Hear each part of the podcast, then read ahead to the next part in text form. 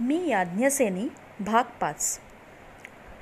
सूर्याच्या कोवळ्या किरणात चमकून उठणारा पांचाल नगरीचा भव्य राजप्रासाद पौर्णिमेच्या चंद्रप्रकाशातही आपल्या राजवैभवानं सर्वांचं लक्ष वेधून घेत होता.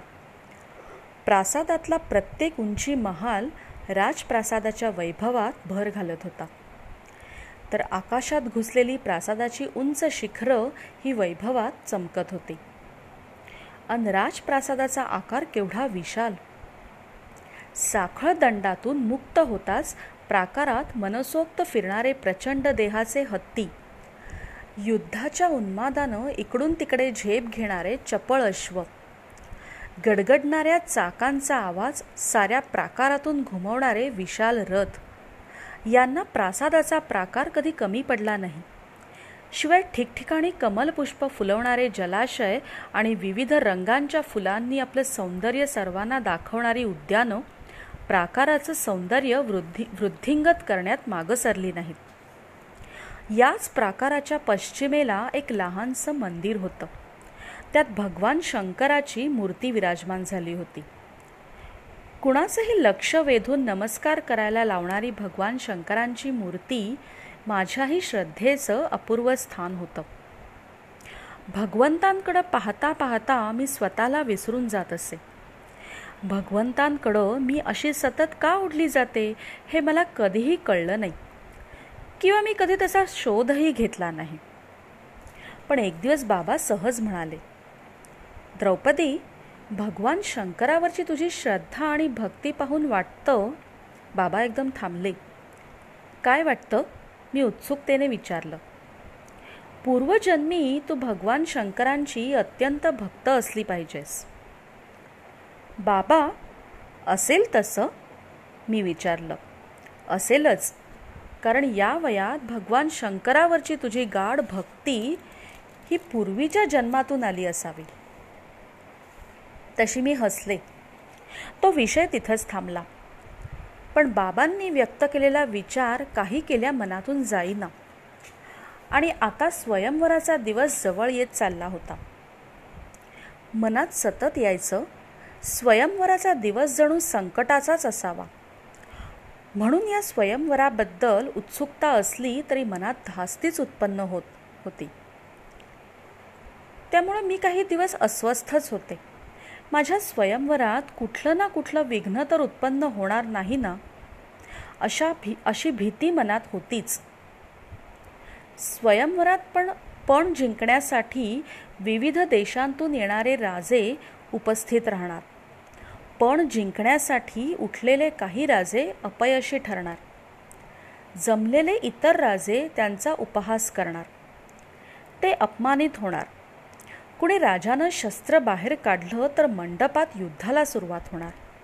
त्यातून त्याच वेळी कुणी सामान्य वीरानं पण जिंकला तर संतापलेले इतर राजे त्याच्या दिशेनं धाव घेणार. हे सारं चित्र डोळ्यांसमोर येताच शरीर भीतीनं थरथरून गेलं. तशी मी भगवान शंकरांकडे धाव घेतली. मंदिरात आत्ता कुणी नव्हतं. तसंच बाहेरच्या प्राकारातही कुणी नव्हतं. इकडं तिकडं बघत मी एकदम मंदिरात शिरले. फुलांनी सजवलेली भगवान शंकराची मूर्ती दिसताच मन गहीवरून आलं.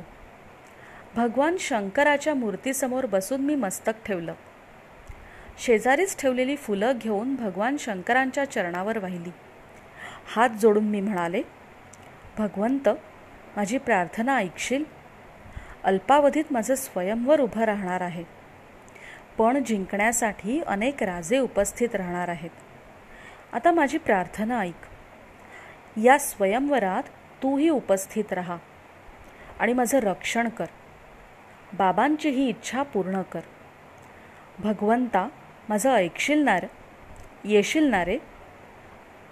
नक्की येईल पाठीमागून शब्द माझ्या कानावर पडले. मी चमकून मागे पाहिलं. बाबा हसत उभे होते. बाबा तुम्ही इथं? मी आश्चर्यानं विचारलं.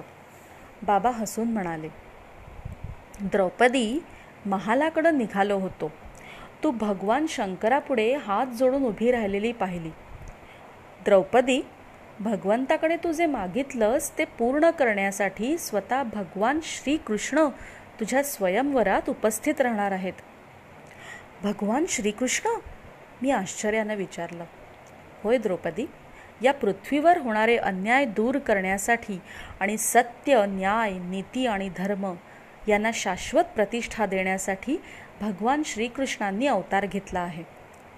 भगवान श्रीकृष्ण हेच भगवान विष्णू ब्रह्मदेव आणि भगवान शंकर आहेत. या विश्वाची उत्पत्ती भगवान श्रीकृष्णांनी केली आहे. सर्व प्राणीमात्रांचा त्राता भगवान श्रीकृष्णच आहेत.